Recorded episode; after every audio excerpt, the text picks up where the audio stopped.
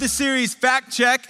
Uh, I've got a handful of friends from our staff team tonight that are up here on the stage with me. And um, let me start by framing up the night with a, a recent story, actually from yesterday in my own life.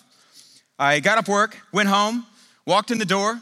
It's early evening, and my son is right by the door, and he almost greets me. And the first question that he asks is, Daddy, do I have to get a spanking? I have no context for why he's asking me this, and this is really the first time that this moment type of thing. He's a four year old kid. In fact, here's a picture of him and his sister, Monroe, and crew. And, um, and he's looking at me and he's asking me that. And I look at his mom and I say, I don't know. Does he have to get a spanking? And she says, Yes, we've had a bad day. We've not been listening. We've been arguing. And I told him, when daddy gets home, you're getting a spanking. Now, this was the first time I'd ever had this experience. Like, I'd been on the receiving end of this scenario many, many times where I was the little child or the kid growing up who was told by their mom, hey, when daddy gets home, you're gonna get the belt, you're gonna get spanking. And this is Texas, people, so we still spank here. And I was very familiar with uh, just that experience. I'd never been on the other side of what it was like to be the dad who was just getting home and what you know, all the different emotions and thoughts kind of go through the head of that father. Because parents say things, if you remember growing up as a kid, where they give you spankings, and they say things where you're like, is that really true? Is that really how you feel? Because I'm not, honestly, I, I'm not convinced. Where they say things like this, like, hey, I have to give you a spanking, and this hurts me more than it hurts you. Because as a kid, you're like, I don't know that I believe that. I'm the only one leaving with red lines on my behind, and uh, you, and I'm the one in tears, and you're not. And so, but now I'm on, the, I'm on dad's side of this where I'm going like, oh man, I have to give my son a spanking and just all the emotions of like, I, it is true, parents, it's not a fun thing. I mean, uh, you know, Josiah's got kids. He, he knows what I'm talking about. It's not a fun thing to give your kids a spanking. I mean, my son, as you saw, like he's in the 98th percentile for height. He's scrawny. He doesn't have much padding on his behind. Giving spankings, it really is something he doesn't look forward to. And as a dad, I hate when consequences for his actions, his disobedience, leads to me having to punish him or having to spank him. And yet I know that it's a part of raising and growing and it gives us, honestly, gives me a chance to talk through, you know, what it looks like to listen to mommy and daddy and consequences for our actions. But it is a hard and challenging thing just as a parent where you have to do that. Here's my point.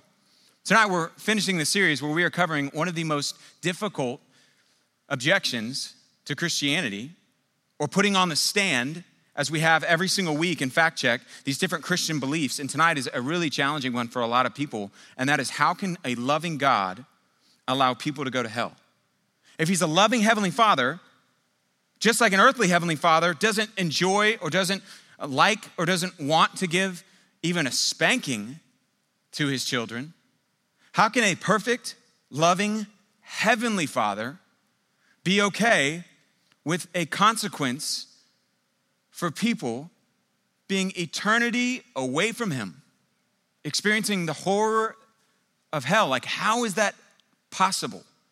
Like, is that even really true? A lot of people, like, this is where they're like, hey, whatever Jesus is talking about, he can't actually be talking about hell. That's probably not actually true. A lot of people walk away from their faith because they can't get over this objection.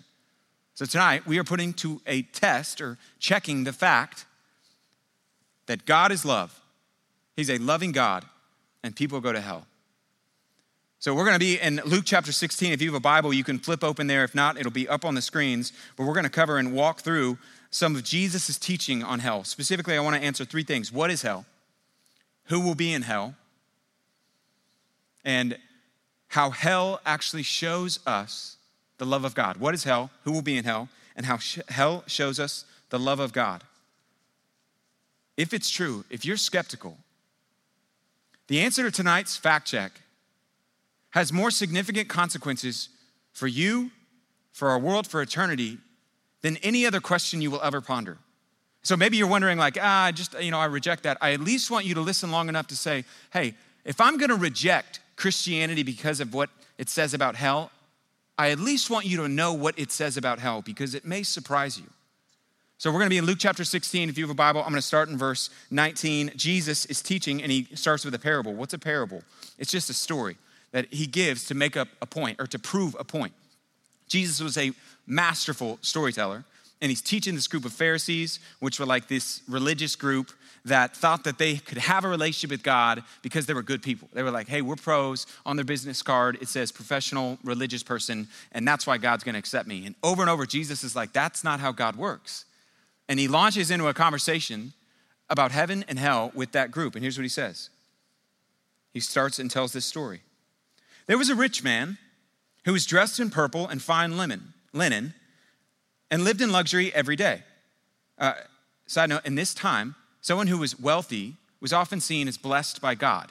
So if you were rich, hey, it was because God's blessing was on you. If you were poor, it's because God clearly was not for you. So this guy, purple, like only the who's who got to wear purple because it was such an expensive thing. And so this guy, dressed to the nines, very rich, culture would have assumed wrongly, oh man, God is clearly for that guy. At his gate laid a beggar named Lazarus, covered with sores longing to eat what fell from the rich man's table. Even the dogs came and licked his sores. Jesus sets up a very clear contrast super rich, super poor. The time came when the beggar died, and the angels took him to Abraham's side. Abraham's side is just a word that Jesus' audience would have understood as like paradise. Father Abraham, kind of founder of the faith, if you will. Abraham's side or Abraham's bosom, your translation may have, it's just a word for paradise. It, it's like heaven today, before the new heavens. So it's just basically, he's taken to heaven. The rich man also died and was buried in Hades, where he was in torment. He looked up, Hades is, he's in hell. He looked up and he saw Abraham far away with Lazarus by his side. So he called out to him, Father Abraham, have pity on me. Send Lazarus to dip the finger dip the tip of his finger in water and come and cool my tongue, because I'm in agony in this fire. But Abraham replied, Son, remember that in your lifetime you received your good things, while Lazarus received bad things. But now he is comforted here, and you are in agony. And besides all of this, between us and you, a great chasm has been placed, so that those who want to go from here to there cannot, nor can anyone cross over from there to us. He answered, Then, Father, I beg you, send Lazarus to my family for I have five brothers. Let him warn them, so that they will not also come to this place of torment. Abraham replied, They have Moses and they have the prophets. Let them listen to them. No, Father Abraham, he said, but if someone comes from the dead to them, they will repent. He said, If they do not listen to Moses and the prophets, they will not be convinced, even if someone rises from the dead. Jesus is such a brilliant storyteller. There's so many, even foreshadowing his own raising from the dead, where he's going to rise.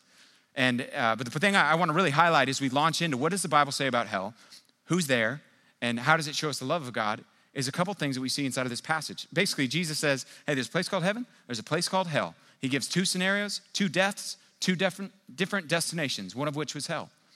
One of the things that we learn underneath the first point of, hey, what is hell? So just get a big framework for what does the Bible teach about hell? It's a place that's absent of anything good. Abraham says, hey, you received your good things in life. Uh, he's bad. Now it's the opposite. James chapter 1, another book in the Bible, in the first chapter says, everything good in life comes from the Father of lights. Heaven is a place where everything is good. Hell is a place where there is total absence of anything good. In other words, people will be like, hey, look, I'd rather, you know, go to hell with my buddies and have a beer with the devil than be up there playing a harp on a cloud. That's because they don't understand what hell is. There's no buddies in hell, there's no having a beer with the buddies. They have a fundamental misunderstanding because all of those are gifts and good things from God. And those are not present in hell. Hell is the absence of anything good. Hell is the separation, the second thing, just a few things. It's the separation from the presence of God. Second Thessalonians chapter 1, verse 8 and 9, the apostle Paul is writing and he's describing hell. Here's what he says.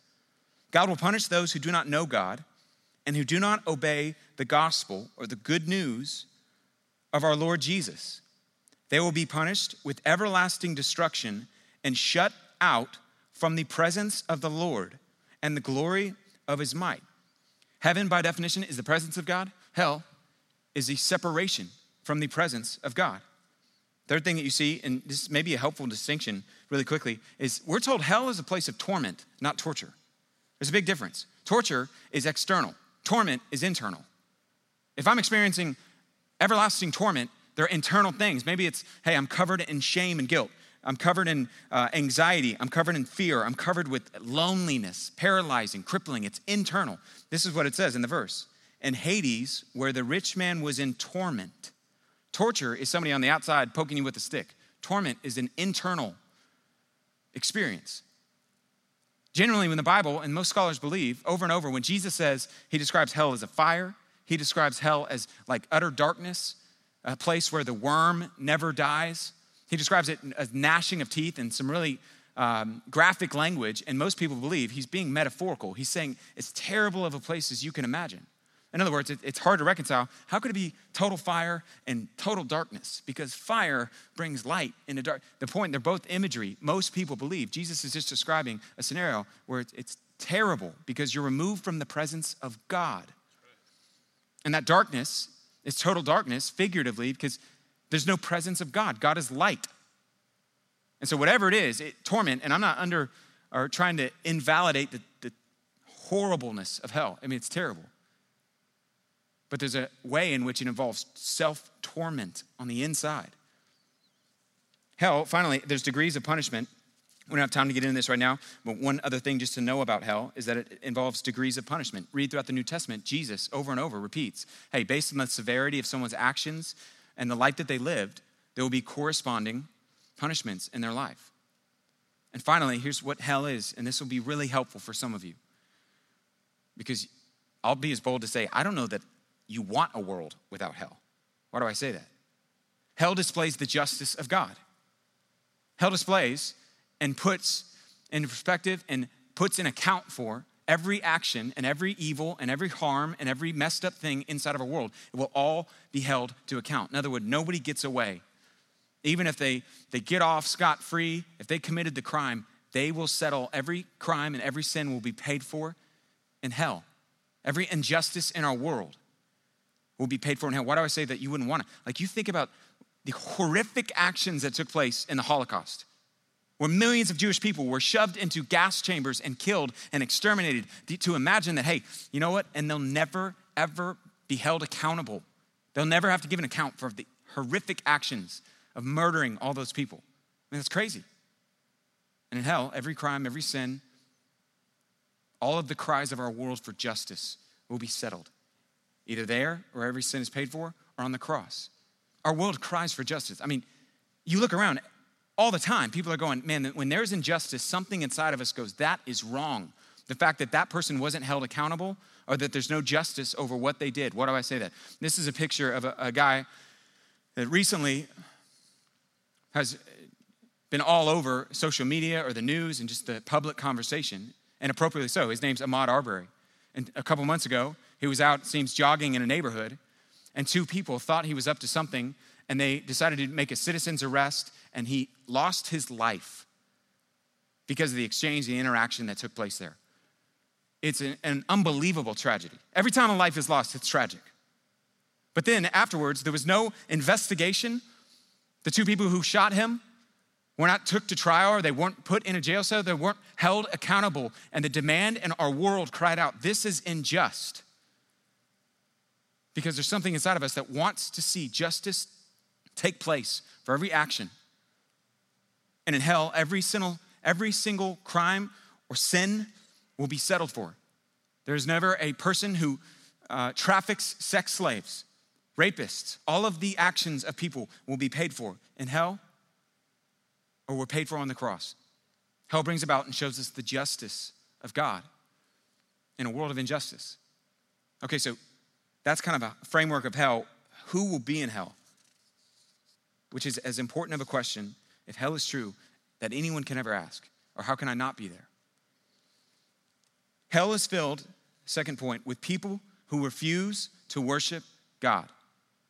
Those who make up hell are those who reject God, the one true God, the God of the Bible. They reject God and they refuse, excuse me, they refuse to worship Him. Romans chapter 1 says, This is what the wrath of God looks like. People that say, God, I don't want you in my life. I don't want to worship you as God. I don't want you to be the God of my life. And God says, I'll hand you over to letting you be the God of your life. And you're not going to like where it leads, but I'll hand you over. That's what it says the wrath of God is displayed or looks like in Romans chapter 1. It says this in Romans chapter 1, verse 24. After saying, The wrath of God is revealed from heaven, it leads to God handed them over to the sinful desires of their hearts. God saying, Man, you, can, you want to be your own God? You can be your own God. You're not going to like where it leads. But the person who says, Hey, I want to do what I want to do, I speak my truth, nobody can tell me what to do, there is no God out there who I'm confined by, I'll do whatever I want to do whenever I want, and God, I don't want you in my life. God eventually says, Okay, I'm not going to force you into heaven. I won't force you in a relationship, and hell is filled, filled with people who reject God.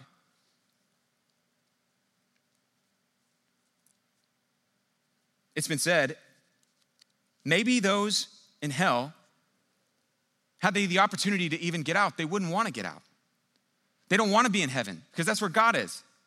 And if they didn't worship and didn't love God and didn't want to do anything with God in this life, why would they want to in the next? And I, I just imagine with me could it be true that those who make up hell, like they're not anxious to get out, they still don't want to worship God? Lazarus, never in the story, did you recognize this? He never says, Abraham, hey, let me out of here. Please let me out of here. The only thing he asks is, hey, I want Lazarus to be my errand boy and go get water for me. He still is so self centered and self absorbed. All he thinks about is himself. He's Still worshiping himself and expect others to perform acts of worship on himself. Could it be that Lazarus, or could it be that the rich man, or could it be that hell is filled with people Whereas C.S. Lewis said, the door is locked from the inside. They don't want out. They reject God and they will for all of eternity. C.S. Lewis said this, as it, where I got the quote from the door being locked on the inside, which you know what that means, right? Like when somebody's in their house, the door is locked from the inside. In other words, people may try to get in or try to get those people out, but they're the ones locking people out. He said, Hell the damned are, in one sense, successful rebels to the end, those who will go to hell. That the doors of hell are locked on the inside. They enjoy the forever, forever, the horrible freedom they've demanded. I want to do what I want to do. I don't want any God, and I never will. And they've rejected him. And they're self enslaved. In the end, there are only two kinds of people those who say to God, Thy will be done. And those who reject God, who he in the end says, Thy will be done. I will not force you to love me. I will not force you in a relationship with me. I will not force myself on you. And I will give you the extent of your freedom. You can choose to reject. The question, I think, for all of us is Are you right now, on that side of the question, are you the person who is saying, God, thy will be done. You're the God of my life. Your will be done in my life. Or are you saying, God, my will be done. I don't want you in my life. I don't want anything to do with you in my life. Because God, to that person, eventually says, Thy will be done. I won't force you. I won't force me into your life, and I won't force you into heaven. You can have separation from me if that's what you want, and rejection of me. People often ask, hey, well, what about good people? Like, what about people who live pretty much good lives like Gandhi? You know, Gandhi did a bunch of things. You're telling me just because he didn't accept, you know, Jesus as God and, and worship the, the Bible or worship the God of the Bible, that Gandhi's in hell? What about good people? The Bible, as crazy as it is, says there is no such thing as good people. There was only one who was good. Jesus, in Mark chapter 10, verse 18, this is Jesus speaking, says, No one is good except God alone most of us think like well I'm, i feel like i'm you know i'm not perfect but i'm a pretty good person. I'm better better than most on average. By heaven's definition and heaven's standard it says no one is good. That if you've ever lied if you've ever stolen you ever cheated you've ever gossiped you've ever uh, spoken harshly or with anger in your heart towards someone all of those the bible would say makes you someone who is no longer good by heaven's definition and heaven's standard this is why, like, good actions and being a good person won't get you in. Because biblically, no one is good. Why does God allow people to reject him? Like, why didn't he, Why would he allow anybody to reject him? Like, why would God allow someone to not want to have a relationship with him or to refuse to worship him? Like, why? Couldn't God just force everybody? Yes, he will not force you to love him, he will not force you to be in relationship with him. You can't force love anyways. Like, like here, here's an example. Like, ladies, you'll, you'll resonate with this. If a guy comes up to you and um, we use Ramsey over here. A guy comes up, he's like, hey, Rams, um, I, I love you and I want to be in a relationship with you and I want us to date. And this was a good guy, you liked him, he's a friend of yours, and you're like, hey, oh man, let's say his name is Barry. You're like, Barry, I, I got to be honest with you. I've never seen you that way. I really don't have feelings for you. I like you as a friend or you're like a brother to me. It's like the death nail, Barry, in your heart of that relationship's going nowhere. But let's say, you know, he's persistent, he comes back, he's like, our story's gonna end like the notebook or something. I'm gonna keep going to her, and I, hey, I love you, I wanna be in a relationship with you. And he keeps coming back and he keeps coming back. If eventually he comes to you and says, hey, I love you so much, I'm gonna force you to be in a relationship with me. Anything uh, goes through your mind and you're an average girl other than, hey, this guy's crazy. I'm about to get a restraining order. This thing is done. I, I don't want this person in my life at all. He would be nuts. I mean, that type of obsessiveness and forcefulness, if he came by gunpoint and says, hey, I'm going to, for- I love you so much, I'm going to force you to love me. One, you wouldn't love him and it would be terrible. God, in the same way, is not going to force anybody to love him and force them to have a relationship with them. He loves people more than any of us will ever love people. But just like in that scenario with a, a dating relationship, Ramsey would head for the hills and get out of there because that guy is crazy. So God is not some crazy person who will force you into a relationship and force you into love with him. And so those who spend eternity in hell will do so because they have rejected God. And just like in that scenario, if that guy really did love Ramsey, he wouldn't force her into that relationship. What would he do? He would leave her alone. Sarah, you don't want anything, or you have rejected me, and I do love you, so I'm not going to force you. I will leave you alone. And God, in the end, is saying, Man, I do love, even those who reject me, I love. But I will not force them to love me back, and I will not force them into a relationship. I will leave them alone, even if it means for all of eternity. Finally, how does hell show us the love of God? As I started saying that hell, hell is separation from God. Hell is a place where those who reject God will be. By the way, rejecting God doesn't always look like you saying, God, I reject. It looks like you saying, I deserve to go to heaven because I'm a good person. If you say that, you have rejected God. And I'm about to explain why, because God says, like he told the Pharisees, that's not how heaven works. You don't get in through being a good person. There's no such thing. But that type of person would be rejecting God. Now, how can hell show us the love of God? Because that seems incompatible. It's like, well, it's like so harsh, that punishment. How does that show the love of God? Because what Jesus did on the cross shows us the length to which God was willing to go so that no one would have to go to hell. That God doesn't want anyone to go to hell. And he's proven it and showed it and is so passionate about no one spending eternity apart from him that he was willing to go to the very farthest length possible, which is giving the life of his own son on a cross. There is no greater payment that he could have given. And he goes to such an extent in order to prove this is how much you are worth to me. That Jesus was willing to experience separation from God, crucifixion on the cross, in order that you and I would not have to experience hell. He went through, as it were, hell, which is separation from God, so you and I wouldn't have to. That's how much you are worth to Him. Hell shows us how valuable you are to God. Oh, why do I say that? Uh, you remember, like in economics, you guys, do you ever take economics? Yeah, you did. I know you took economics, this guy. Hey, in economics, there's like a principle that, hey, the value of something is determined not by what somebody says arbitrarily it's worth, it's determined by the price someone will pay for it. So if I say, hey, this phone is worth a million dollars, it's not worth a million dollars unless someone is willing to pay for it. Like the value of a thing is determined by the payment it will bring. When it comes to you and it comes to me and it comes to humanity as a whole, how valuable are you to God? The question is to what lengths is God willing to go in order to pay for you? To pay for the penalty and the consequences of your sin. And the link is the own life of his son. There is no farther distance he could have gone. That's how valuable you are to God. I, uh, this past week, I was, uh, it was Mother's Day. I Decided I'm going to get some flowers. I've never gotten the professional flowers, and um, and uh, for my wife, who's mom, and, and, I looked at the price tag, and uh, and the price tag from Costco to like Flowers Direct is shockingly different. It's like multiples of one another. And I was like, oh man, I don't know if I should do this.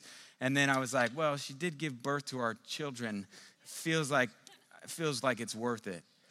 And in that scenario, it was worth it to me because I was willing to pay the price. When God looked at you and looked at our world, it was worth it to him. And he said, no matter the price, I'll pay it. It's how valuable they are to me. Jesus spoke about hell more than anyone else in the Bible. Listen to me. What if every time that he spoke of it, it was because he was a loving God wanting to warn you? I don't want you to go there. Jesus, more than anybody else, if you like Jesus, he's the guy who brings it up over and over and over. Half of his parables are about the subject of hell. He brings it over or brings it up uh, time and time and time again. And what if it's not because he's some brimstone, angry God out there with a temper tantrum, but he's trying to warn you, I don't want you to experience eternity separated from me. And every time it's a loving father warning us. Uh, like, uh, if I was to ask this room, hey, is it possible for a, a loving father to yell at their kids? What would you say? Ramsey, you're thinking about it? She's still thinking about Barry, I think. Uh, no, if I was to say that, most, let's just run to it.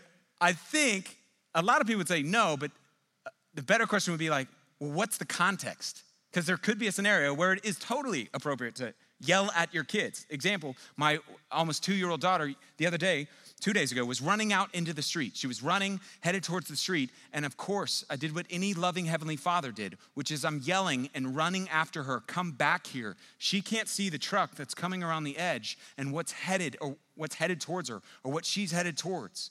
And so, like any loving father, of course, I'm yelling out, warning her. Every time you see Jesus mention it, and he mentions it more than anybody else in the Bible over and over and over again. It's because he's loving God who's warning and doesn't want anyone to go there. 2 Peter chapter 3 says that God is patient, wanting no one to perish, but everyone to come to repentance. God loves people, he loves you, he loves everyone more than anybody else on the planet does. And he wants no one to spend eternity apart from him.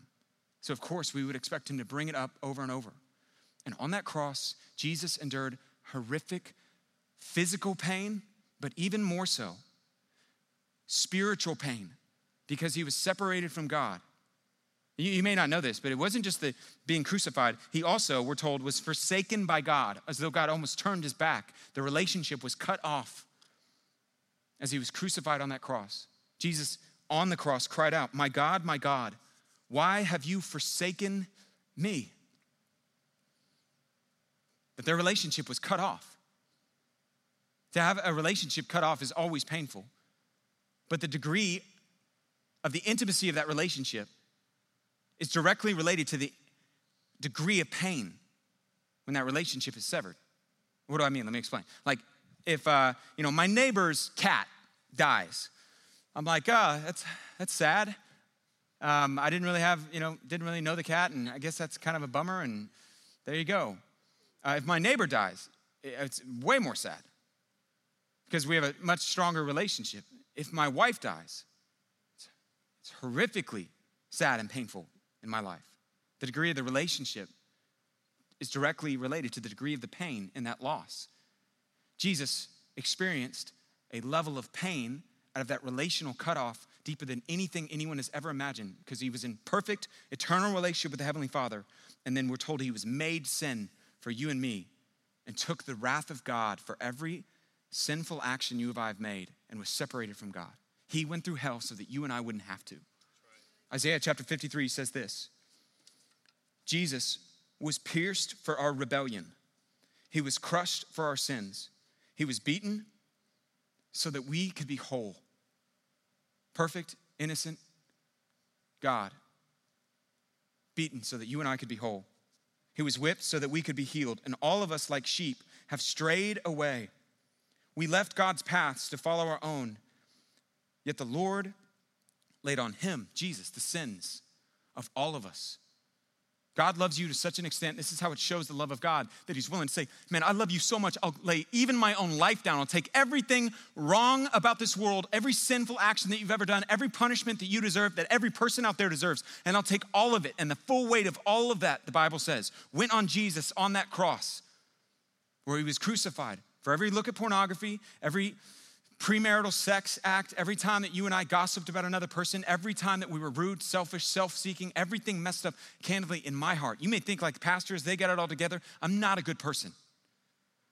I honestly, I think I'm better than most people, which even reflects that I'm not a good person.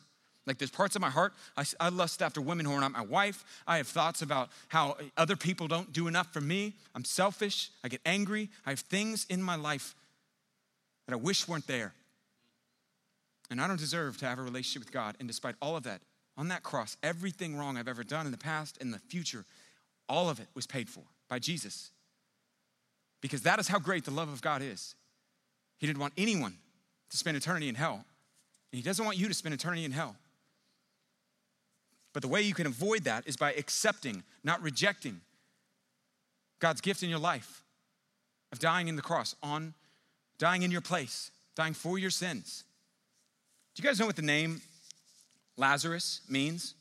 This is, this is why Jesus is such a fantastic storyteller. Like, it's just so brilliant. You guys know? It means the one God helps. Like, you go look it up, you Google it, it's in like some pastor trick, go look it up. The name is the one God helps. Think about that.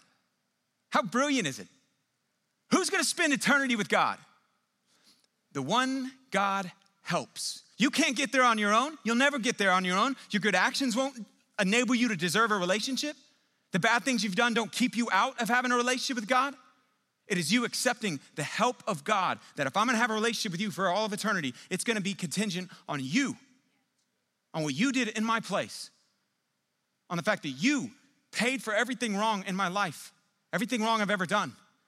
And you said, if I just trust in you that whosoever believes, John 3:16 says, not whosoever behaves shall have eternal life. It's whosoever believes shall not perish but have eternal life.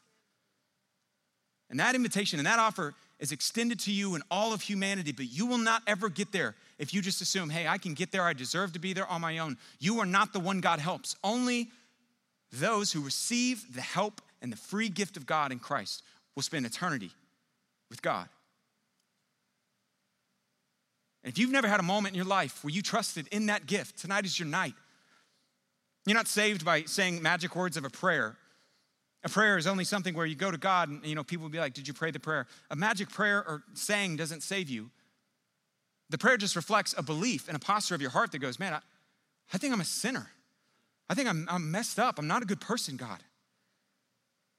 But I believe that you gave your life on the cross. You died for me despite the fact that I didn't deserve it.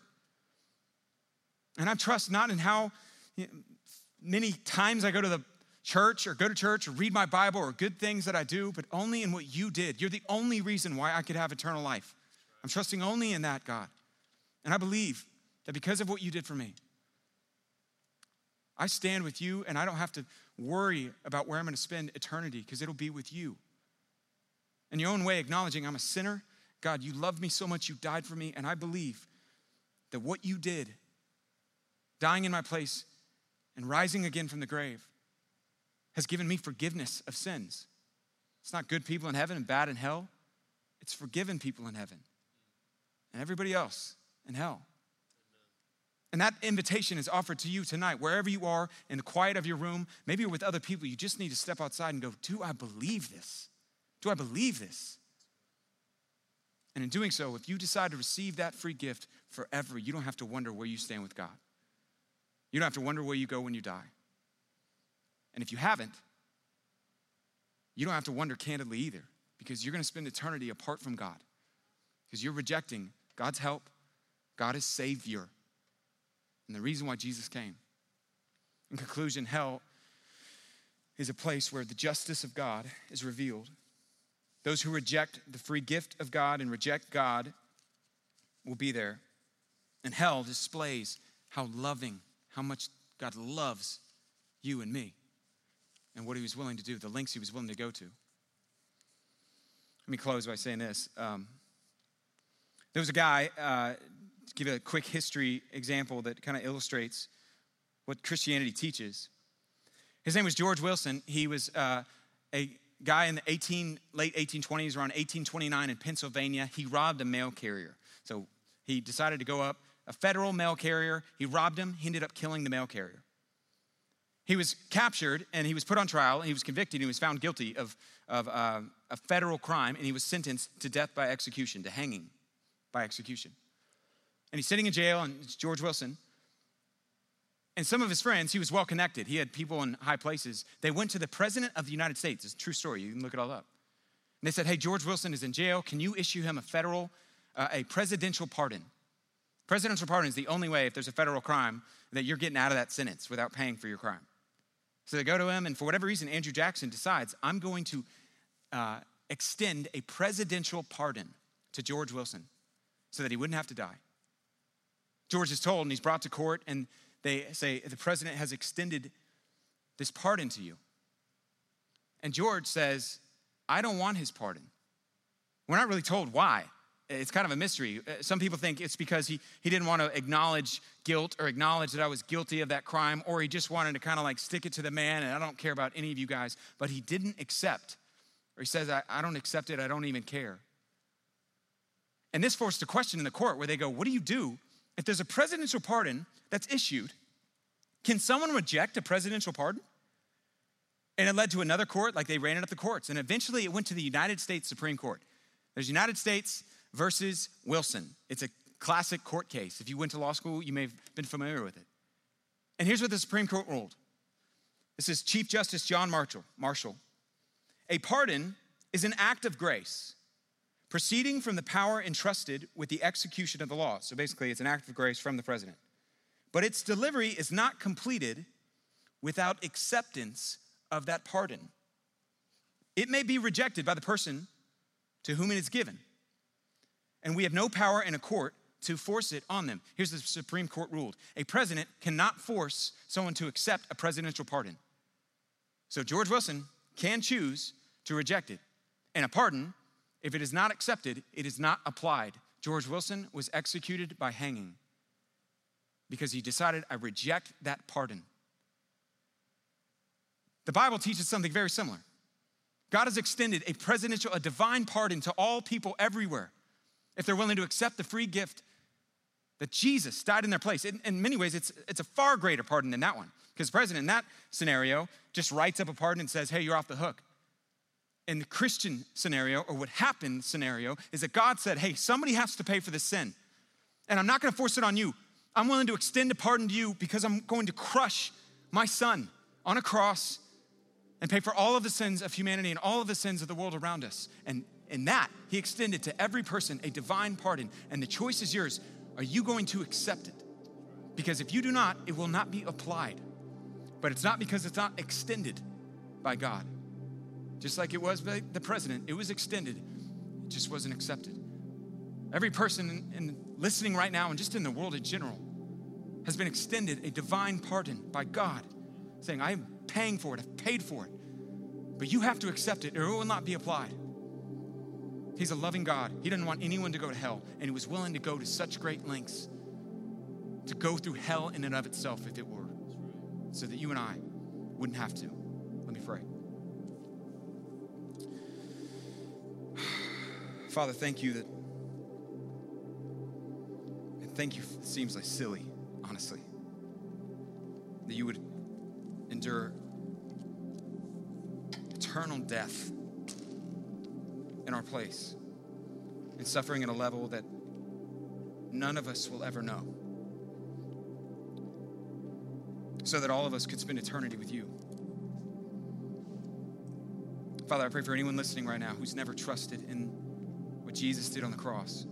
They still think their good actions or their bad actions are the way they can have a relationship with you, that you would pierce through that fog and let them see it as a lie. That is a lie from hell. That good people go to heaven, bad people go to hell. It is only forgiven people. And the only way to get that forgiveness is by receiving the free gift of what you did on the cross. We're unworthy, God and yet you love us. You gave your life for us. You paid it all for us. Would you allow people tonight, for the very first time, to trust in that? And would you allow those of us who have to walk in light of that, to share our faith in light of the fact that everyone around us will spend eternity somewhere? And it doesn't have to be apart from you. Father, we love you.